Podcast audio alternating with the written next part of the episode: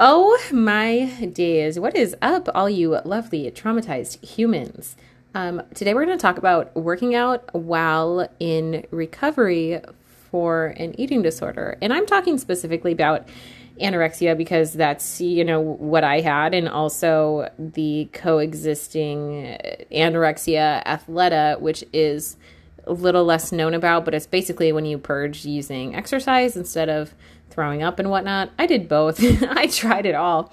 Um, was a diverse patient is what I'll say. Um, is it possible to work out while you're in recovery? Sure.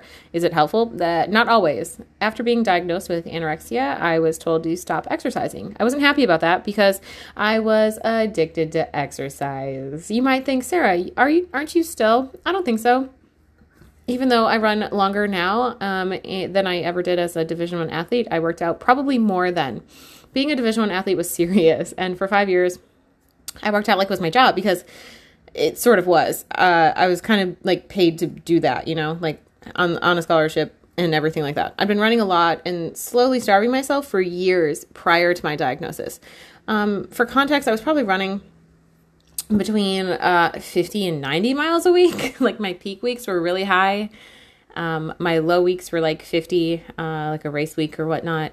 I would also cross train at least three times a week. Also weight train twice a week. Like a lot of hours, way more hours than I, than I run now. Um, I pushed myself through a lot of workouts only to go home and, and sleep for hours, not and like drink a bunch of coffee and not eat food. I bonked countless times in the middle of runs. My gastrointestinal system was so messed up that at one point, this was during my super senior year, uh, my fifth year, I couldn't run more than a couple miles without having to stop and use the bathroom. Um, my athletic performance wasn't anywhere near good, but I was so indoctrinated into my eating disorder that losing weight mattered more to me than running fast.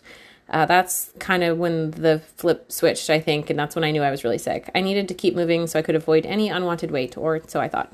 After I graduated, I kept trying to run while in treatment. While running after work one day, I nearly passed out on a bike path and injured my knee.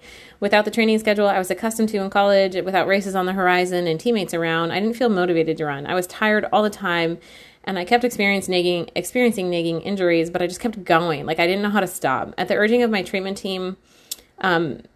I decided, like, no, I need to, I need to stop, um, in order to get better. 'Cause like, I just kept getting injured. It was really, really frustrating.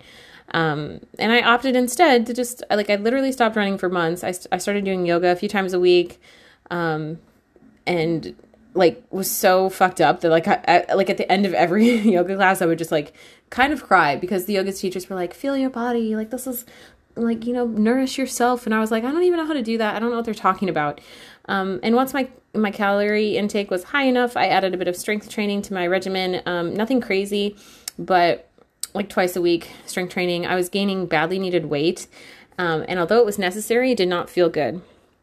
Giving up heavy exercise was hard because I'd been using exercise as a way to purge. This is colloquially known as anorexia athletica, which often accompany, accompanies anorexia and bulimia as a form of getting rid of calories. Instead of purging in the way of self-induced vomiting or diuretic or laxative abuse, I would use exercise or ex- excessive exercise as a way to purge instead. I would run for an hour, use the elliptical for an hour, and lift weights for an hour, all in succession, so I'd work out for like three hours at a time. This was a normal day of working out for me, like not a heavy day. That was like a normal day. And I started to believe that I needed to exercise at least that much to maintain my weight, my fitness, and my sanity. It was extreme and compulsive. By the time I sought treatment, I was at a low enough weight that I was prescribed a five meals a day eating program complete with dense protein shakes. Um, they were kind of like Ensure, I suppose, uh, but not, I don't know, uh, but I had to drink two of them a day. The athlete in me was confused. I wasn't exercise supposed to be good. Why could I not? Why did I need all this nutrient-dense food when I wasn't working out? Like, I was like, why am I eating so much if I can't work out? I needed the food because I needed to gain weight, although that was hard for me to believe at the time. Anor- anorexia is a really cruel disease that affected not only how I felt in my body, but how I saw my body as well. Some signs of anorexia and anorexia athleta combined Um, include a long-term preoccupation with working out and exercise, obviously, rapid weight loss, uh, feelings of anxiety or guilt for not following a self-imposed exercise regimen, exercising rather than going to school or work or going out with friends, working out even when injured or ill, do that all the time. Feeling isolated while working out all the time. Lying to others about how much or how often you work out. Yep. Only thinking about food in terms of its relation with exercise. Uh, yep. Being, basing self-worth on how much exercise is being completed every day. For sure.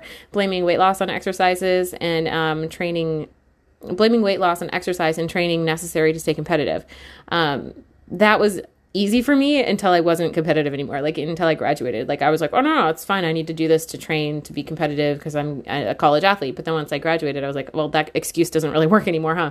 Because I was restricting food and obsessively exercising at the same time, my body had no opportunity to heal, recover, or rest.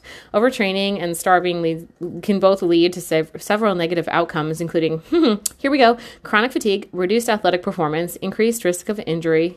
Um, I did injure my hip. Um, I did have a series of small nagging injuries from my knees to my hips to uh, torn muscles, all of it. Uh, a suppressed immune system, which is probably why my gastrointestinal tract was so fucked up. Insomnia, depression. I couldn't sleep because I was hungry a lot, so I I never slept.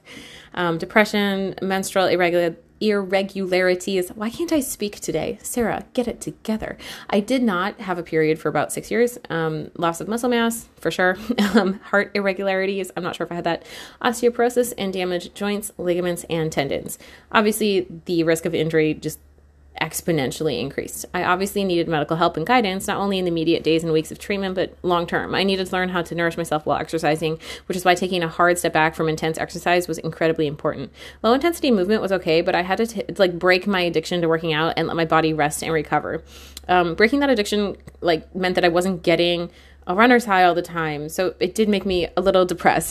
So in the early stages of treatment though, I needed to minimize physical activity to restore my weight.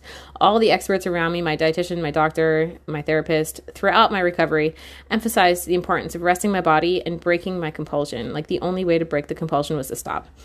Uh, while it makes sense to take a step back from exercise, I also needed to develop a healthier relationship with activity and movement. I didn't want to abstain from physical activity altogether forever. And I did want to like run someday again. So I worked with my therapist and my dietitian to structure a plan that made sense at each stage of recovery and one that wouldn't push me back into a compulsive or obsessive exercise habit. So we started small, obviously yoga, whatever, a few times a week.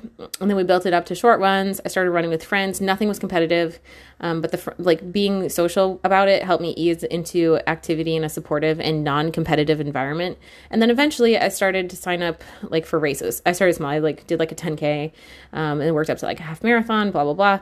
And as I worked my way through my training plans, I worked closely with my dietitian to ensure that my dietary needs were being met. I learned so much about nutrition from my dietitian um, and learned how much I wasn't like nourishing myself previously.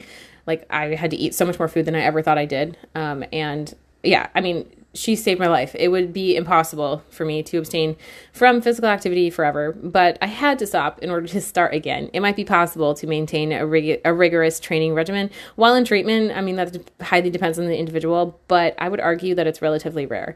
To safely exercise while in treatment, adopt some of these tips. Um, try new and fun physical activities rather than sticking to the same old routine. I started doing yoga. Um, be, and I never had really done it before, but it was new. It was different. Um, it activated different muscles. It was definitely lower intensity. So that was good. Listen to what your body has to say. If you feel tired or unwell, like if you're sick, stop. If you're tired, stop. All the things. Um, I'm way better at listening to my body now and taking a step back when I'm tired. Um, establish a safety net by bringing structure. I already had a lot of structure, but I limited my structure. So like, uh, at first it was like three times a week, I can do yoga for an hour, whatever, um, or twenty minutes a day, but that was it. Hard stop. And then be honest with yourself. If you're finding it difficult to control your impulse to exercise, uh, acknowledge it, seek advice. I would call my therapist and be like, I'm depressed because I want to work out. And she's like, but why, you know, like then we talk through it, whatever. Um, so all of those things can help as you like reintegrate movement into your life. Um, if you or someone you know is suffering from an eating disorder, it's extremely important to seek professional help. Contact the NEDA, National Eating Disorders Anonymous Helpline at eight hundred, nine three one, two two three seven. Find an Eating Disorders Anonymous meeting near you or find a treatment center near you. Um, there are options if you don't have good insurance. So it's not impossible is all I'm saying. All right. Love you. Bye.